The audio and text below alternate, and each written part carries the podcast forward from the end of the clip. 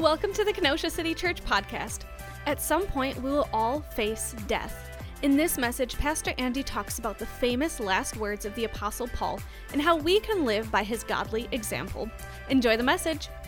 Before I asked Allison uh, to marry me, uh, it's custom for many people, at least uh, traditionally, I know today all bets are off. You go to the your wife's dad and you ask him if they would allow you to marry their daughter. I don't know what happens if they say no, uh, and so you always take that risk. And so I thought, okay, I better I better put on you know a, a, really good impression here. So I decided to go to somewhere really fancy, somewhere where it's going to cost me you know a little bit of dollars, and you know just to impress him. So I took him to Denny's, all right. And so uh, and while we were at Denny's, I said, okay, uh, I, am here today. And before I can even get the words out of my mouth, he said, hey Andy, I, I suppose you're here today to ask if uh, you can marry my daughter. And I said, how did you know? All right. How did you know? And he said, Okay, uh, before I say anything, you need to know one thing. I said, What is that one thing? You need to buy life insurance. And I thought, Is this, is this, is he going to kill me? What's, what's going on right now, right? Well, it turns out uh, he sold insurance for a living. And no, he didn't want to make another client. He actually was thinking of the end of the story. He was actually thinking of the whole totality of life. What would happen if you were to pass and my daughter was left a, a, widow? What would what would happen? He's looking at the big picture. I'm only looking at the starting line. I'm looking for him to say yes, then we can plan a date, then we can get married. But he's looking towards the end of the story. And the reason why is this is no one likes to talk about life insurance. No one likes to talk about death. No one likes to talk about the end of, uh, of the story, especially when it's your story. It's weird, right? You're like, okay, uh, all right, in my in the event of my untimely death, and like, I don't want to think about this, right? It's kind of like when my grandparents took me as a, a young kid to go shop for their gravestones. I was like, what is this, right? And so nobody likes to think about this because death isn't a fun subject. But as a follower of Jesus Christ, we know this. We know that death is at the end of the story, right? Uh, we know that that when we approach death and we get older in age and, and, and or when someone in your life passes and they know the Lord, there is hope that's beyond this life. Death is a certainty. Uh, we know that tax season's a certainty, right? And death is a certain. Unless Jesus Christ comes back in this lifetime, that's very possible, right? And we should we should uh, approach life that Jesus could come back at any day. But death is a certainty. If Jesus decides to, you know, hang on for another 100 or 200 years, we know that we're all going to face it. It doesn't make it pleasant, but it's a certainty. And so, my question to you is this let's think about the end of the line. Let's think about the end of the story. What will be your last words? You know, some famous last words Winston Churchill, famous in World War II, I love this. He said, I'm bored with it all. And he passed, all right? Uh, we have Benjamin Franklin from the American Revolution. He said, A dying man can do nothing easy. Ludwig van Beethoven, he said, Friends applaud the comedy is finished. Bob Marley, he said, Money can't buy life. That's true. And then uh, we have John Wayne, the old cowboy. He says it best. He said this, his last words, turning to his wife. He said, Of course, I know who you are. You're my girl, and I love you. All right? So, as a pastor, I've had moments where people have, I haven't heard maybe their last words. I have heard some last words, but I think sometimes what's more meaningful is your last conversation. The last conversation that you have uh, with somebody. Uh, and, and so, uh, here's what I want you to think of all of our stories are going to end. Every story has an end, including your life. Now, I hope that you are blessed with many decades and many, many decades uh, uh, of faithful living in Jesus Christ. My hope is that Jesus Christ will come back in our lifetime, but we must prepare for the end. Have you ever wondered what your last words will be? Have you ever wondered what your last word is going to encompass a life that you've lived? I had a dear saint pass away recently in our church. He had pancreatic cancer, and he was, uh, and, and that's often deadly. And as he was fighting this cancer, uh, he had a stroke. It's a horrific stroke. In fact, I was in line somewhere and I was like, I, I, should call him. You know, when the Spirit of God just kind of prompts you to call somebody and pray for somebody? And that's exactly what happened. I called him and he was, he couldn't speak. I was like, what's going on? And a nurse picked up the phone and said, Hey, I'm not really supposed to do this, but this guy's at the hospital and he can't really talk. But oh my goodness, he had a stroke. And so I went to go visit him, and he really couldn't remember anything. He couldn't get any words out of his mouth. And, and so I, I, I'm just thinking, like, Lord, what do I do? And I pulled out my phone and started showing him pictures of people in the church. And immediately he said, My people, my people, my people, these are my people. And words began to come out of his mouth, and he looked at me and he realized that I was his pastor. Didn't even know I was his pastor. He's like, You? It's like, Yes. He's like, I have something to tell you. And I leaned in and I'm like, Oh boy, this is big. I've had this happen a couple of times. He's going to tell me something, and this could be from the Lord, or it could be, I don't know where this is going to be from, but it's going to be significant. And so I said, Yes, what do you have to tell me? And he said, Look, over the years there have been people that have left the faith over the years and again he's he's stuttering and he's he's slurring but he, this is what he's saying uh, i'm compressing it here he said over the years there have been people that have that have left the church or they've left the faith or they've said this or they've said that but we must keep on the main thing we must keep on the main thing, the main thing, the main thing, the main thing. And I said, What is the main thing? And he said, With all his might, the gospel is the main thing. It's the last conversation I had with him before I did his funeral and was able to share that with a packed room. Is that the gospel is the main thing? It's going to be etched in my mind for the rest of my life. How will your life look? when it ends or when Jesus Christ comes back. We're all going to stand before him. Uh, what will it look like? You see, the thing is, it's not about us building up to our last words. The last words are really meaningful when they are uh, basically a summary of your life that was lived. How will you live your life, a faithful life lived out right now? How are you going to live it? Every story has an end. Every story has an ending and a good ending starts with a life lived well right now.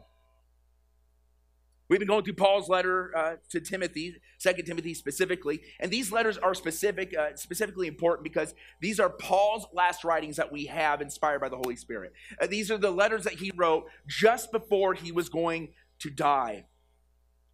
So Paul finds himself in prison for a second time in Second Timothy, and he knows uh, by the Spirit of God that he is not getting out. This is going to be his end.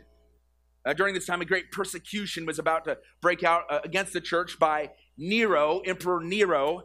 Uh, I, just spent some time in Rome last month with some of our mission partners. I was able to go to the Colosseum and look, and it's just it, it, it's right in front of your face. Uh, Nero was a tyrant uh, who took the, the throne at the age of 16.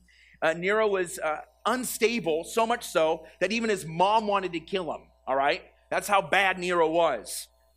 Nero was a narcissist. He'd often hold concerts, force people to sit for hours just to hear him perform and sing. He wasn't a good singer, from what historians are saying, but he would he wouldn't let anybody leave the concert. In fact, history has shown that women gave birth during Nero's concerts. All right. He had an approval rating less than today's Congress, and therefore he decided he needed to do something to make his approval rating better. So he burnt Rome down. He burnt Rome down and he blamed the Christians. And after this point, a great persecution, greater than what we've even seen up to this point, came upon the church. During this time, Peter would be executed, some say by Nero himself on an upside down cross. And Paul, many would say, by Nero, was beheaded for his faith. And so, just before this, and because we're getting to the last part of Second Timothy, we are going to hear Timothy, uh, we're going to hear Paul's last words to Timothy, his apprentice. And this is significant because not only is it for Timothy, but because it's inspired, it's in the Word of God, it is for you and I today. If we are like, man, I wish I could have a conversation with Paul and he could just tell us like how we should, you know, live life in this culture, we have it. It's right here. He's being he's about to be beheaded for his faith.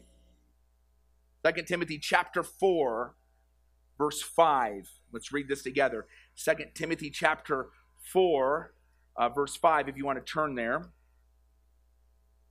But as for you, exercise self control in everything, endure hardship, do the work of an evangelist, fulfill your ministry. For I'm already being poured out as a drink offering, and the time for my departure is close. I have fought the good fight, I have finished the race, I have kept the faith, and there's reserved for me the crown of righteousness which the Lord, the righteous judge, will give me on the day, and not only to me, but to all those who have loved his appearing. These are some of his last words to the church, to Timothy, to you and I. Every story has an end. And two things we're going to talk about this morning is this if you're going to finish well, you have to have your eyes on the finish line. You have to have your eyes on the finish line. Secondly, we're going to talk about you must follow faithful examples that have gone before you. Keep your eyes on the finish line and look to those who have finished well. Let's take a look at the first one. A life well lived keeps the eyes to the finish line.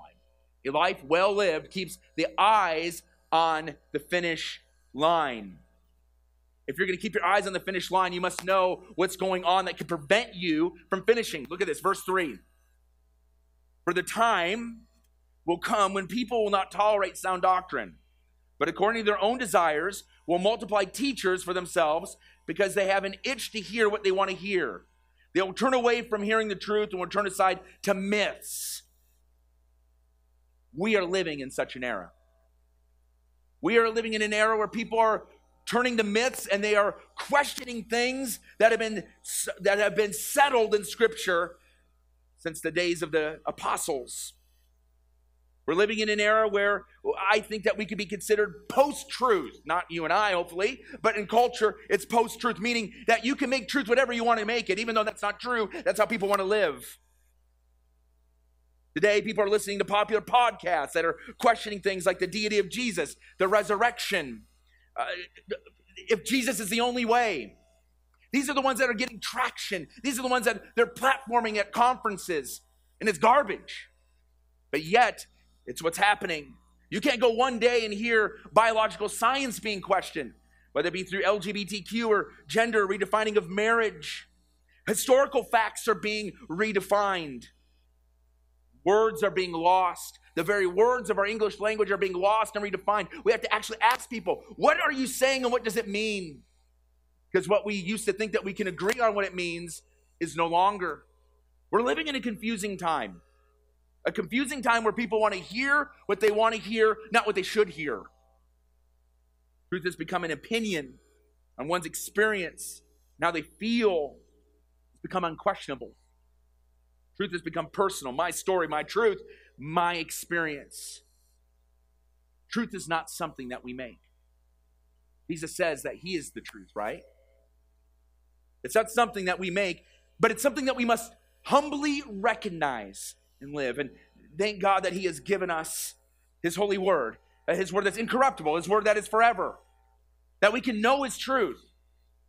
But here's the deal we are living by our truth and culture today. It's seeping into the church, I want to tell you. Uh, and, and the thing is this is no matter what I think when I go on 65, 69, if I'm standing in the middle of that road and a Mack truck hits me at 80 miles an hour, hey, even 10 miles an hour, right?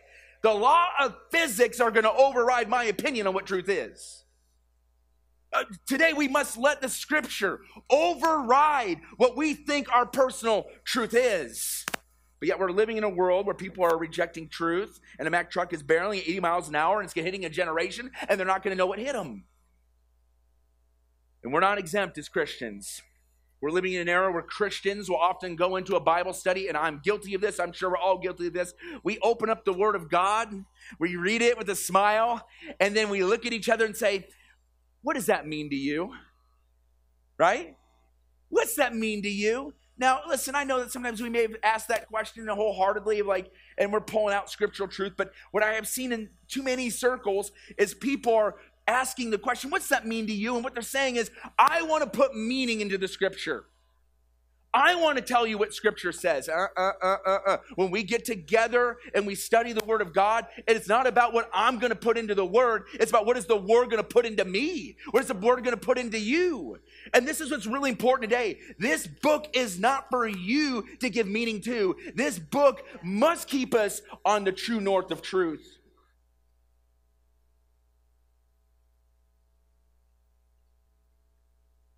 Living in an era where people will flock to books, podcasts to hear a message that they want to hear, not the message they need to hear. So this what is Paul's opinion? If Paul were to be back with us today, what would be his opinion? Like I said, we have it. Let's take a look. 2 Timothy 4 5.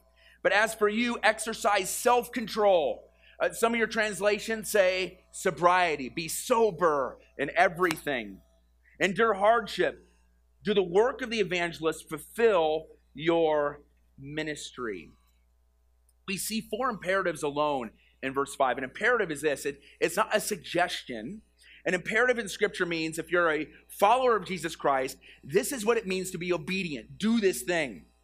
And so, if you're going to live life well, you're going to look at the finish line, you need to do these, at least these five imperatives that we see in verse 5. Imperatives. Number one, we see this. My translation, the CSB this morning says exercise self control. Uh, if you have the ESV or NASB, it says exercise sobriety in everything. A sober person. What is a sober person? They're steady, They're not staggering, they're steady. Uh, one does not that turns quickly to myths or foolish controversies or or or or, or, or foolish uh, things that are not main. They're predictably steady in the truth of the Word of God. They have a conviction of who God is, and they have an understanding, a sober person, that our remedy to life's ills is not found in this world, it's found in the gospel of Jesus Christ. Do we believe that, that the gospel changes everything? Do we believe the gospel is our answer to, to societal ills? Be sober in all things. Ephesians 5:18, Paul told the church in Ephesus, don't get drunk with wine, which leads to reckless living, but be filled with the Holy Spirit. Now, the opposite of sobriety is what Paul said here, drunkenness. Now, often when we think of drunkenness, we think of, all right, yeah, you know, you don't want to throw back one too many, or you don't want to get high, you don't want to, and that's true. And that's what he's talking about specifically in Ephesus. They'd go to a temple, get drunk, and worship pagan gods. All right? Uh, the thing is this we as Bible Christians are, are to not get drunk. Uh, we are Bible Christians are not to get high. Uh, we as Bible Christians, uh, right now, we, we, uh, sobriety is a value to God. Why? Because when we are not sober, we open ourselves up to uh, influence by the enemy himself. We open ourselves up to being controlled by the flesh instead of being controlled by the spirit. Our sobriety matters to God because when we are not sober, we all the influences, oppression over our minds and actions. Throwing one back or getting drunk or in the privacy of your home. I hear that people, oh, it's just in the privacy of my home. I've heard this from Christians. I'm like, it is, it does not matter if it's private or if it's public, because I want you to know this. God is everywhere, right? And God wants you at all times. But notice what sobriety says. There's not just substances. Look at this together. It says, be sober in what? In everything. What is everything? It's everything, isn't it? That means that we need to be sober in our thinking.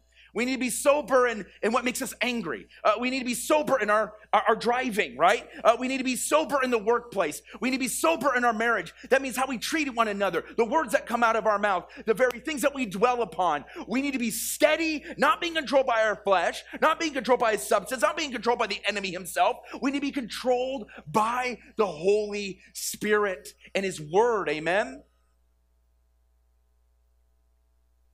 Paul told the Corinthian church this in 1 Corinthians 9 24. Uh, he said this Don't you know that runners in a stadium all race, but only one receives the prize? Run in such a way to win the prize. Now, everyone who competes exercise self control in everything. They do it to receive a perishable crown, but we an imperishable crown. He's telling this to the Corinthian church who is not sober, literally. They would show up to communion drunk.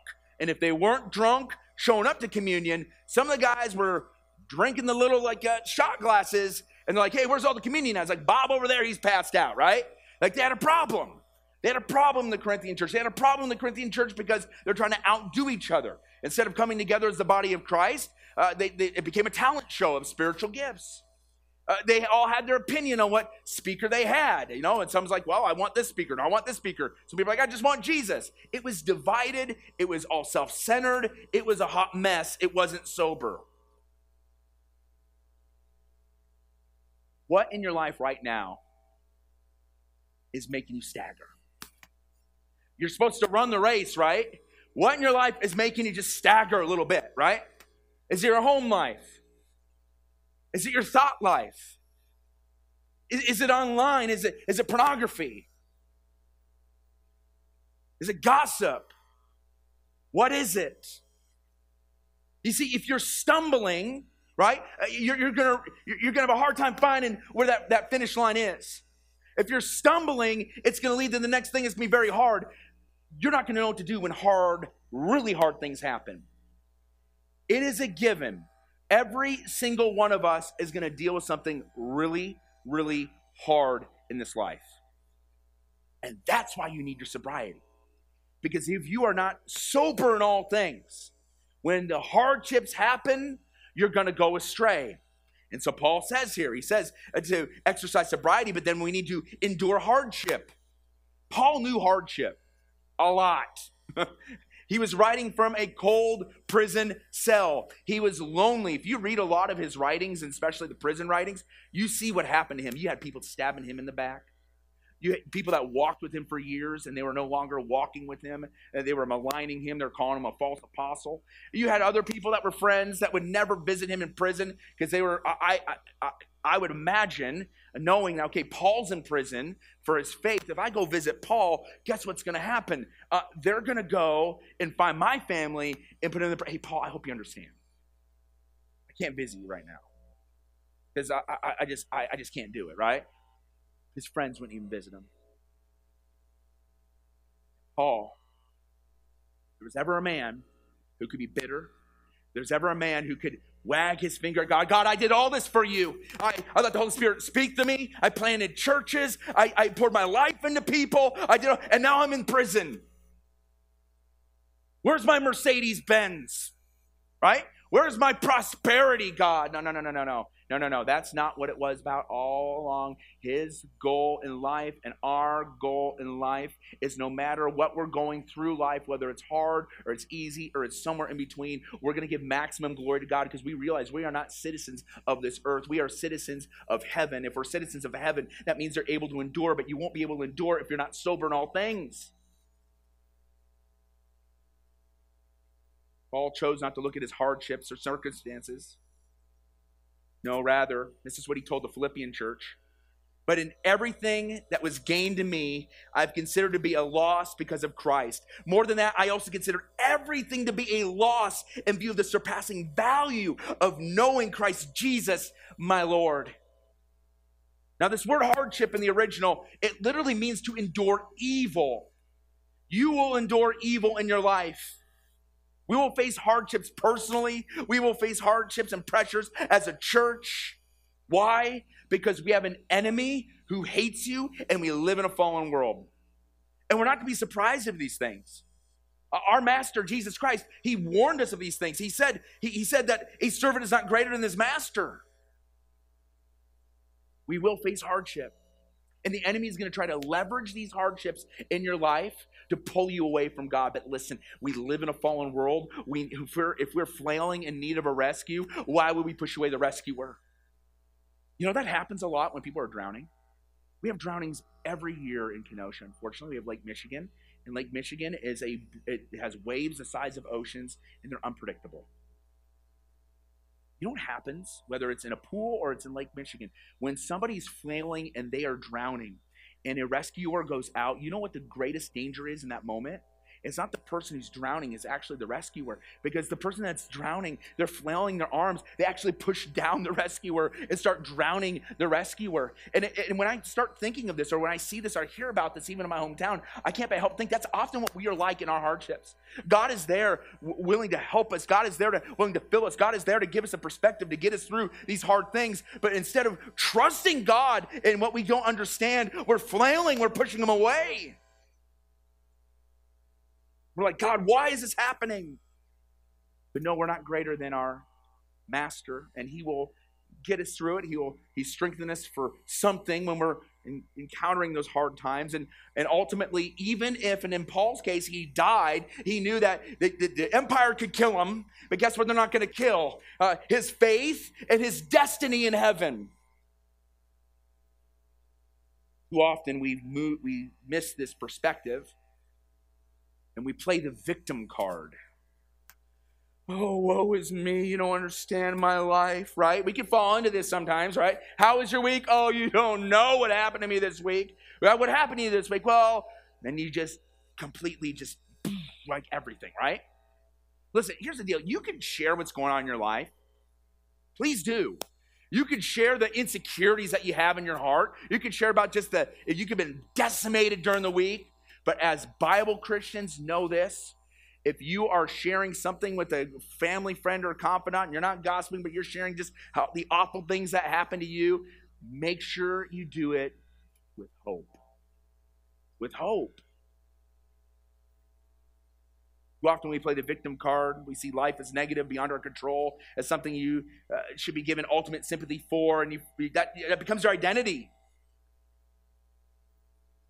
Here's the deal our identity is not in sum total of our circumstances.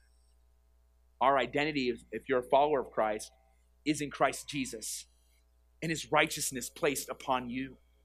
That's your identity. Life can completely fall apart. And I want you to know your identity is not what happened to you. Your identity, if you're in Christ, is Christ and Christ alone.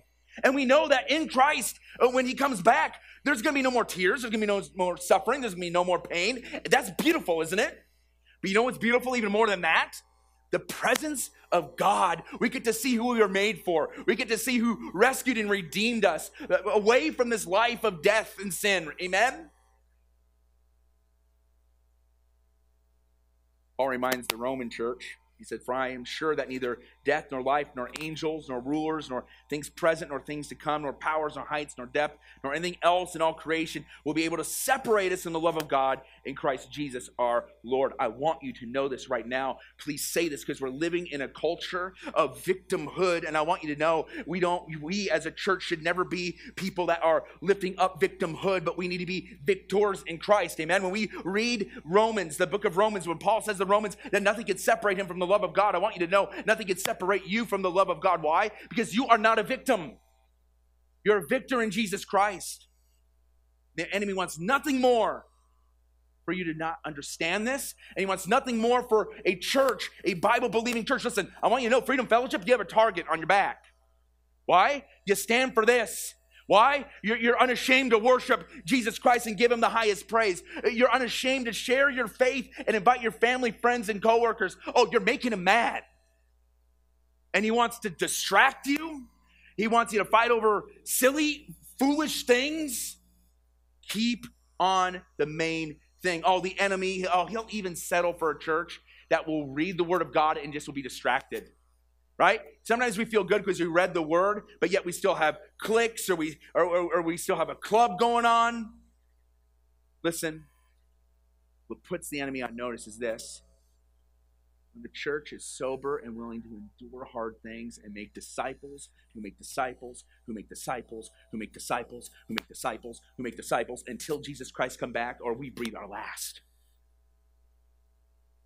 You're an ambassador of Jesus Christ to bring spiritual rescue to the gospel of Jesus Christ. Greater is the Lord than the one who is in the world, which knows that, which sometimes I think people are like, I just, I don't want to get too radical because I don't want the enemy to put a, put a, you know, target on my back. Listen, here's the deal. You can have a target on your back because you know who will stand in the way of the arrows? If you're following him and, and you're following him in all ways, thought life, uh, your, your physical life, uh, whatever is going on in your life, your everything, the Lord Jesus Christ will stand in the way of those arrows.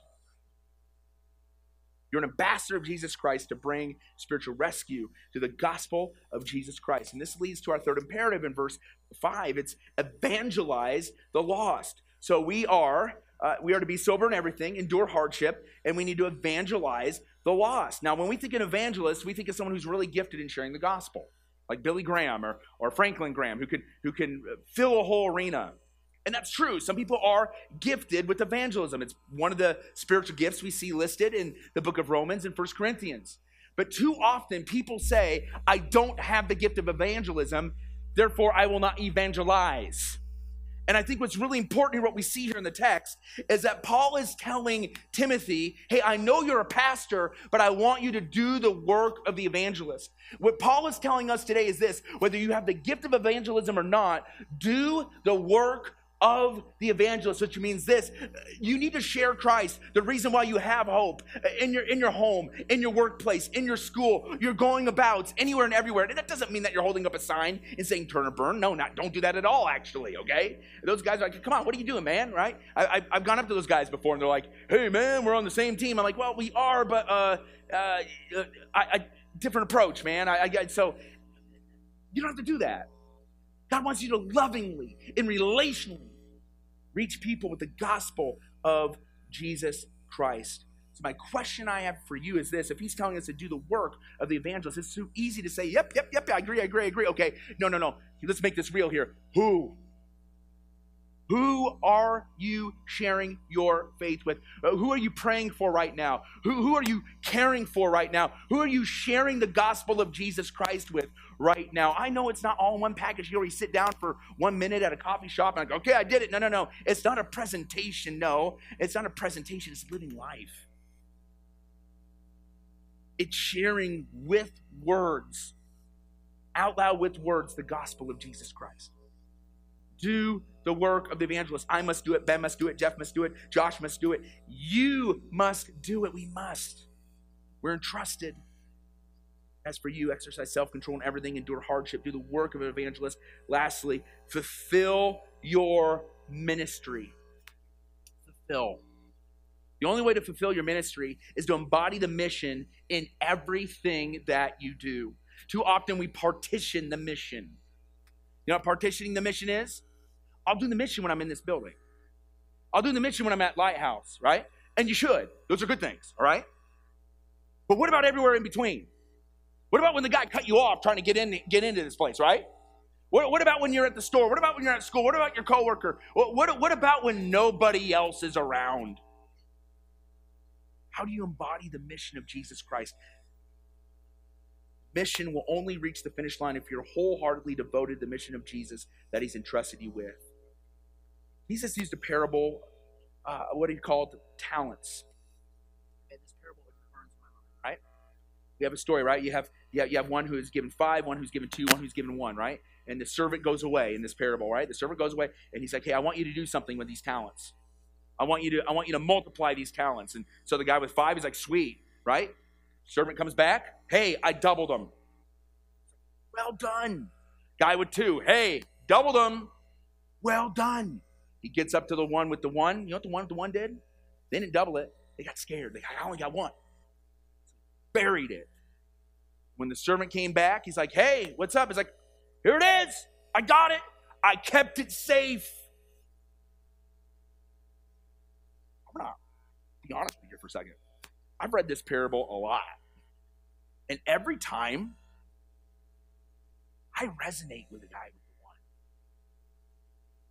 Like, if I was given something so valuable, the last thing I want to do is lose it. I bury that in the back. Now I know that's the wrong answer. You're not supposed to bury, but what? Here's the Jesus is telling us.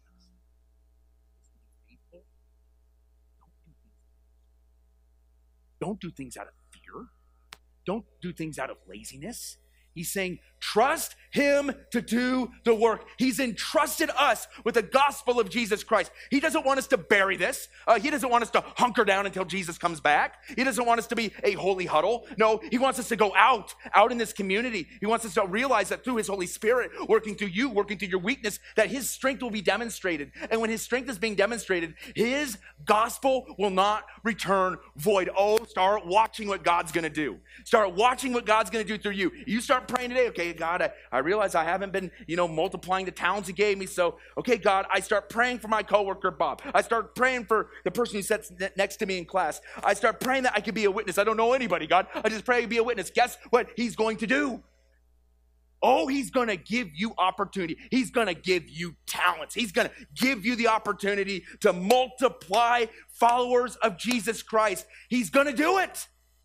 Oh, he won't do it to me. Yes, he will. I always tell people if he said, I'll make the, the rocks cry out, if he let the donkey speak in scripture, listen, we're greater than those things, right? He is going to speak and use you. So start praying that dangerous prayer, right? Start praying that dangerous prayer. God, okay, here I am. Use me. Guess what? He's going to use you. It might not be the way that you think, but He's going to use you. The question is, are you really willing to be available when He does? Body mission. Church is not just a place to consume, but to contribute. You're contributors to the mission. Every story has an ending, and when yours ends, the question is will you know Christ? The other question is will you have multiplied the talents he has entrusted you with? You see, a life well lived keeps an eye on the finish line, but a life well lived follows faithful examples before them. It's not just one thing to know where the finish line is. Who's done it? Many people.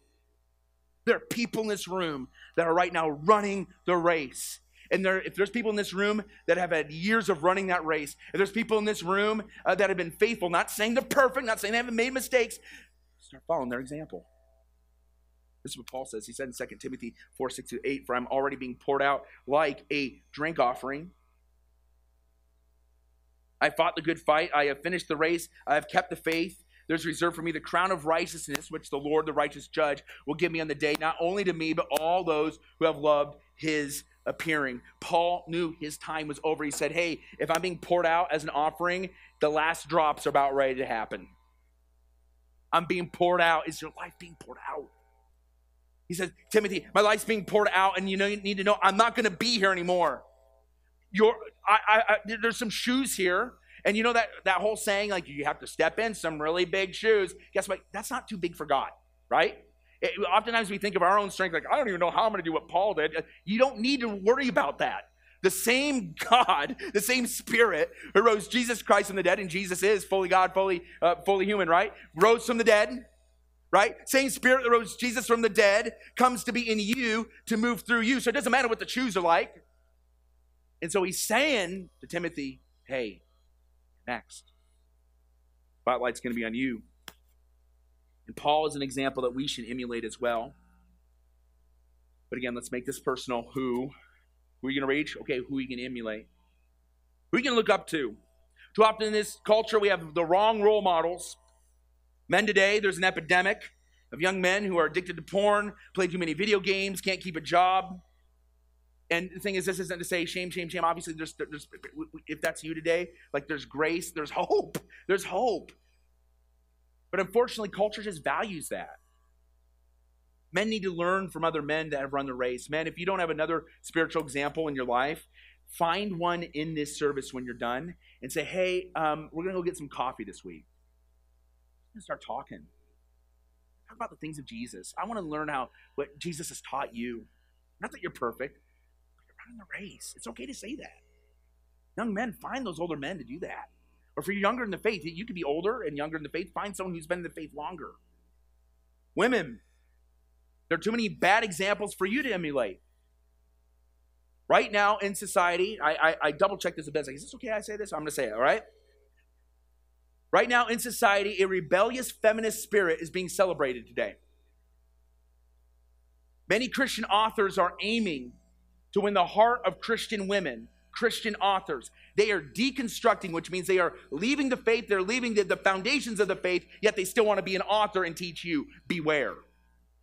There are a lot of, of, of authors right now aimed at young women in the church with their aim to get you out of the traditional thinking of what the Bible's all about. So, just like the men, find a woman that has run the race or is running the race. You're younger in the faith, but maybe older in age, do the same thing. Find someone who's running the race longer than you and that's been faithful. Sometimes in my experience, people that talk the biblical talk all the time, covering for what they don't know. Now, listen, there's there's saints where they talk biblical talk. I've, I've had some dear saints, they talk KJV all the time. Like, God bless you, right? And they, they have the right heart. But what I'm saying is this look for somebody who has had the heart and love for Jesus no matter what. Doesn't look a particular way, is what I'm getting at.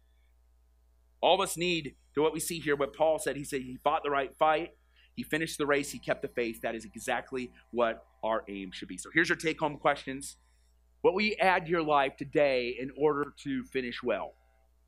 Let's talk about the finish line. What do you need to add to your life right now? What is missing that is, if you don't have it, it's gonna be, you're gonna be hobbling and staggering to that, that finish line. Number two, what sin do you need to confess and repent of to finish well? The reason why I put confess and repent is because you can acknowledge your sin in your life.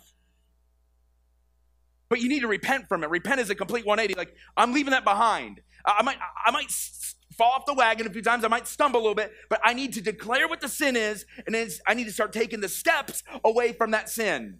Where do you need to confess and repent to finish well? Three, uh, who do you need to connect with that has run the race well? Again, who is that? And then who do you need to share the gospel to finish well? Listen, don't bury that talent. God wants to use you. And guess what? Using some of you today. And some of you, when you go to work tomorrow, you're going to be like, what in the world? The baptisms are coming up. You're going to have baptisms in the week to come, in the months to come, where the stories are going to come from your obedience and saying, God, I'm available. God, I pray that we would finish well. I pray we'd heed the last words of Paul to Timothy for our lives as well. God, I pray if there's anybody in this room right now that doesn't know Jesus, I pray right now they would get right with you. They would acknowledge that they have sinned. They acknowledge that they can't do anything by their own good works, that they'd receive your free gift of salvation, that you died on the cross to save them from their sins, that you rose from the dead. Lord Jesus, I pray that they would confess with your mouth that you are Lord, that, that, that they believe in their heart that you rose them from the dead, that they would cry out to you right now and say, Lord Jesus, save me. If that's you today, you need Jesus, or you're uncertain if you're right with God, just say to Lord Jesus right now, Lord Jesus, save me. I place my full faith and trust in you alone, that you died for me, that you rose from the dead. Father, I pray for every single person in this room. Fill them with your Holy Spirit to do the work of an evangelist. Fill them with your Holy Spirit to be sober in all things. Fill them in your Holy Spirit, Heavenly Father. Run and finish I pray protection over this church. The enemy hates it. but guess what? You're standing in the way. Father, I pray that we would find our help and peace in you. Pray this in Jesus' name. Thanks again for listening to this week's episode. If you would like to know more about Kenosha City Church, then check us out online at kenosha.church or on Facebook, Instagram, and YouTube at Kenosha City Church.